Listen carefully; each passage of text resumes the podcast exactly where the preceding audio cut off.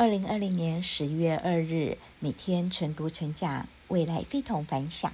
哇哦，又是能量满满的一天。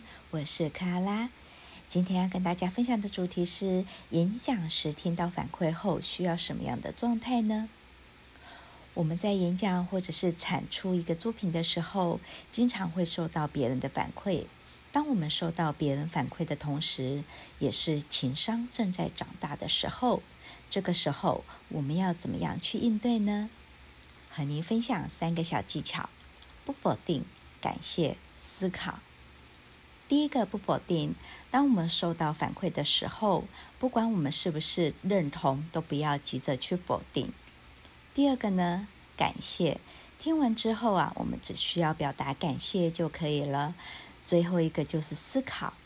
如果我们真的觉得对方说的不对，也不要去辩解，只需要思考为什么会给他带来这样的感受。只要我们掌握好这三个小技巧，并且刻意练习，相信你一定也能够成为情商高手。今日金句：愚者快嘴，智者先思。我是克拉拉，很高兴与您分享，我们明天再会。